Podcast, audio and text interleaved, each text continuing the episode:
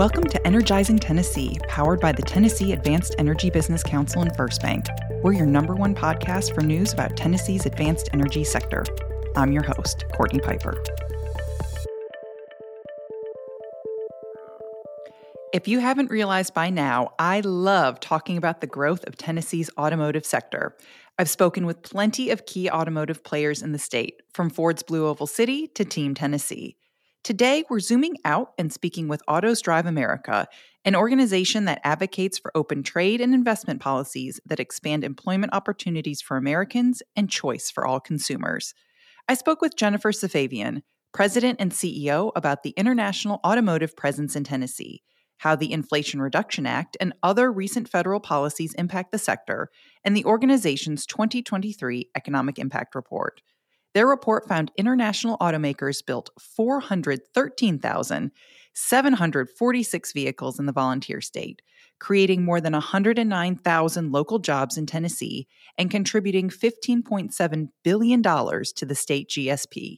Keep listening to hear more about the report and other interesting insights about this growing part of our economy. And as always, if you like what you hear, subscribe to our channel and don't forget to leave a rating or review. It helps us reach a wider audience to champion Tennessee's advanced energy sector. Energizing Tennessee would not be possible without the support of TAEBC members and our sponsor, First Bank. To learn more about First Bank and how they can support you or your business, visit firstbankonline.com.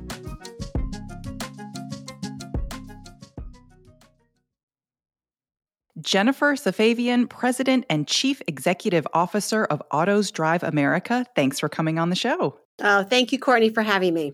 All right, first, Jennifer, tell our listeners a little bit about yourself. Sure. So let's see. Born and raised in St. Louis, Missouri. Um, I went to law school in Michigan, at Michigan State University. Spent spent a little time out there practicing law before I moved to the Washington D.C. area, where I also practiced law, but also kind of was bit by the the, the political bug as it is out here, and uh, spent about 16, 17 years on Capitol Hill, actually. Um, and from there, um, once I left the, the Hill, I, I, started working in the association space. Um, so this is my actual trade trade second trade association, Autos Drive America, um, and I and and we started in, in 2020, and I was the the, the first um, president and CEO of the organization, kind of helping it start from the ground up. So it's been a pretty exciting time. Excellent. And it's always nice to have somebody who's spent a little bit of time in Michigan on the show. I'm I'm from originally from Grosse Pointe Woods, Michigan. I came to Tennessee to swim and go to school for the University of Tennessee. So it's always nice to have that little Michigander connection. So Yes. And I do go back to Michigan um, frequently, so to visit family. Excellent. Excellent. Okay, so for those unfamiliar with Autos Drive America, who are you and what's your mission? Yeah, no, that's a great question. So, Autos Drive America, we're a trade association based here in Washington, D.C. Uh, we represent international automakers uh, with U.S. operations. Uh, so, we really focus on, on what's happening here in the U.S. with regard to our members. Um, and we focus on, uh, I mean, really, we advocate in front of like the federal government and sometimes at the state and local um, areas, but really focusing on the federal government side of things. And our purpose, our mission is really to help continue to grow the U.S. automotive industry and make sure it remains competitive.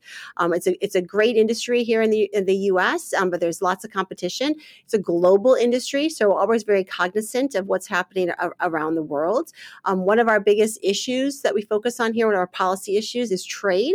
Actually, we're we're always trying to push for um, more trade policy that allows us to export and sell more of the American-made vehicles my members make here in the U.S.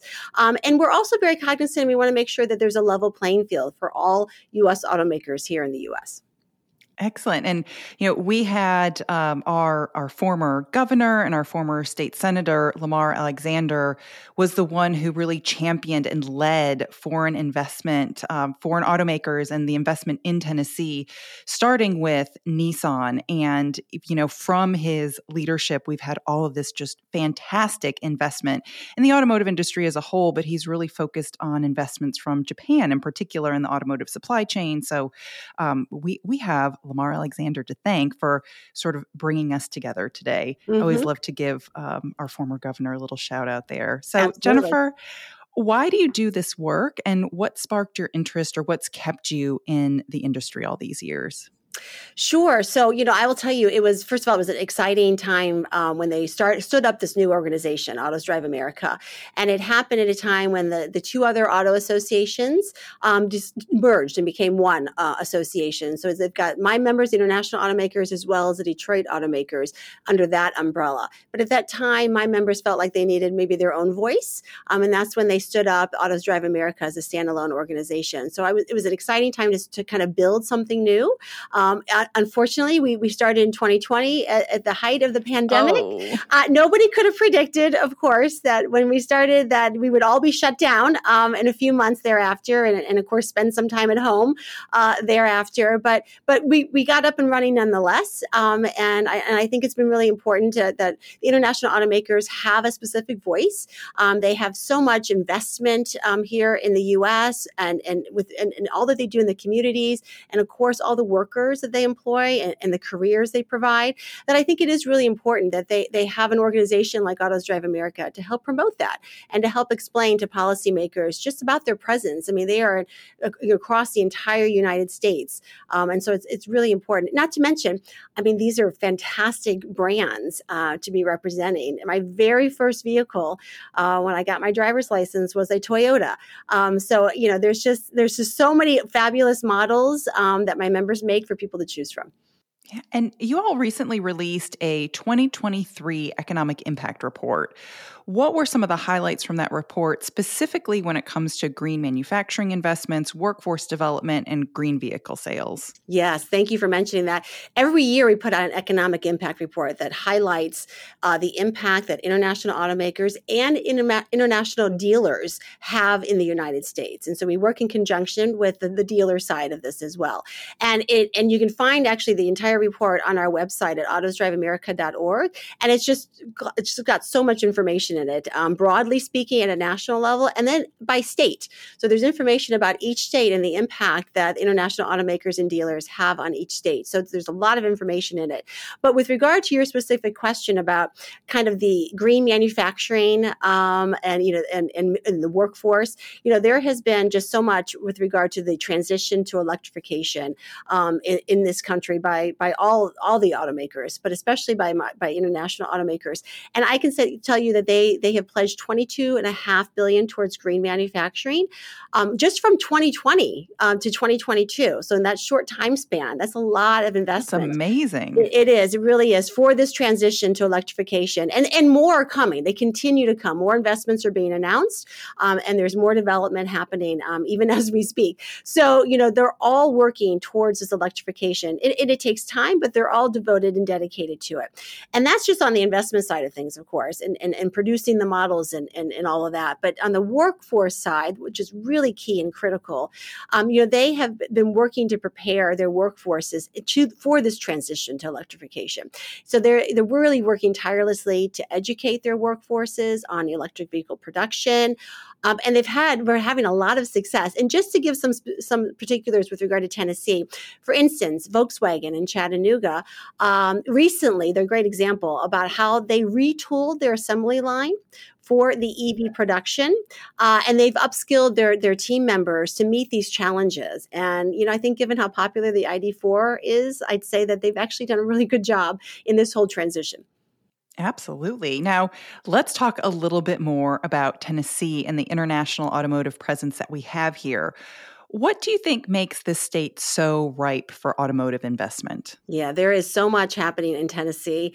Um, it's it's really a, a fantastic story, um, it, you know, and it's it's it's a good example of about really for the whole south southern states, right, the southeastern states as a whole. To be honest with you, but I think for Tennessee in particular, um, some of the, some of the factors that make it attractive, I think, are of course the reliable and affordable energy that helps keep production costs low for manufacturers. I mean, that's just really important. Uh, according to Department of Education, uh, Department of Energy data, excuse me, Tennessee has the fourth lowest industrial electricity cost in the nation. So it's around two cents per, per kilowatt hour, which is lower than the national average. Um, that may not seem like very much, but when you talk about think about how much energy actually is required for auto manufacturing, um, that's millions of dollars that can be saved. There's also uh, a good good um, access to supply chains and resources, which of course is also really critical when you're producing vehicles. Um, good rail and road connections, um, as well as several large East Coast ports which are nearby. So that's really important as well you know the the state of Tennessee has also been very good um, a, a, good partner I think with with the automakers providing appropriate facility sites helping set up workforce development programs which is really important. Um, and you know there's several top tier universities of course in Tennessee um, that helps create that talent pipeline that is so necessary for for the automakers to be successful. Um, there's potential for research and development growth. Um, like Volkswagen's North American Engineering and Planning Center and its Battery and Engineering Lab are located in Chattanooga. Um, and they've got an innovation hub in Knoxville. Uh, not to mention, they've recently um, uh, joined forces with the University of Tennessee in Knoxville to accelerate their research collaboration. So there's just so many opportunities, I think, um, that they have provided to automakers to make it a, a really great place to, to, to invest. Absolutely. And I know it, we have done such a great job attracting manufacturing aspect of that. And you mentioned some of those investments from Volkswagen in the R&D space. And I think you will see a more intentional focus within the state on also attracting the R&D aspects mm. from all the automakers um, to, to Tennessee because we do have those top tier research assets that include Oak Ridge National Lab. So um, keep an eye on us for that, Jennifer. More to come. More to come. Can you speak to how the Inflation Reduction Act and other recent federal policies are impacting the automotive sector? Yeah, sure. So the Inflation Reduction Act that's that's actually a big um, a big piece of legislation that passed um, uh, over a year ago and was signed into law. And of course, we in the auto industry um, have been um, anxiously waiting as as guidance has been coming out um, slowly but surely with regard to how to implement all of that. And it's really significant with regard to this transition transition um, to electrification because it in it has um, the opportunity for consumers to get um, up to seventy five hundred dollar um, rebate on electric vehicles. So to help help increase the electric vehicle um, uh, vehicles being sold to consumers. Um, but you know, there's there's with it also though is a, a, big component of that is also trying to get moving supply chains right and, and bringing those more back here to to either the U.S. or the North American region, and really trying to get away from China. Um, so it's it's significant in a lot of different ways, and, and for the auto industry, it, it, we've had to been work we've had to work through this um, to be honest with you and things are not going to happen overnight. It's going to take some time. I think everybody agrees um, that we need to do more you know more locally of course more domestically um, but not everything can be done here in the united states. That, that's going to take time. For instance the critical minerals that are so important to building these vehicles you know, China has um, a, a, a, very large lead on all of that and almost a monopoly in some of the actual minerals that are needed. So it's not something we can find here, and we don't have production here in the United States. And even to start up a new mine could take seven to 10 years. So uh, we have to look to other sources um, as well, because part of the Inflation Reduction Act, um, at a certain point in time, um, any, any materials, any critical minerals um, or battery components that come from China can make an, a vehicle ineligible to receive any of the credits. Um, so in the meantime, you know, we are working and the automakers are working to try to find other places where they can re- they can get these minerals. And I will say, I think the administration understands the difficulty in that. Um, again, this is not something that can happen overnight. It takes time, and so we've been working closely with the administration um, to help us just as they put these rules and this guidance together um, to understand kind of the barriers that exist to, to, this transition. But I do think it is critical to, to and, and to help get um, consumers get more of these vehicles, these electric vehicles on the road. Um, not to mention, there's other production credits in there to get battery manufacturing in this country started. So there's there's a lot of um, a lot of good that can come from it as well. Absolutely. Now, talk a little bit more about how international automakers are working to increase access to electric vehicle technologies. You talked about some of the barriers, but just a little bit more about what the international automakers are doing to increase access to EVs. Yeah, sure. So, you know, they're introducing new models um, all the time, really focusing on what consumers, what families are looking for, um, and really, you know, trying to make them as, as affordable as they can. Which is why you, will see lots of different options, models, and and and and different price points out there. And so that is, I think, really important. There's a big education, um, I think, that needs to be done for consumers to understand. I think there's a lot of unknown, right, about this transition to electrification and what it means to own um, an electric vehicle and I, you know, I'll tell you for myself when I when I test drove one, I mean, they're amazing to drive, but you do immediately have that concern of how do I charge this thing? Where can I charge this thing? And so there is a lot of education that needs to be done. Not to mention, we need to build out the infrastructure um, in this country, and that's something that, of course, the government is in the process of doing. But so are my automakers. To be honest with you, they have also come come forward and are uh, investing a lot of money to to uh, to produce and, and increase the number of these charging stations that we have around the country. And I think that that's really key for um, for adoption. I think that you know when consumers are polled about this I think their number one concern is, you know, just be, can I charge this thing? Can I go on a road trip? You know, and and we're working towards that um, in the country. And so I, I think we will get there soon. And and I think once, like I said, once I think a consumer drives an electric vehicle, um, it, it's hard not to to really enjoy it because they're fun to drive.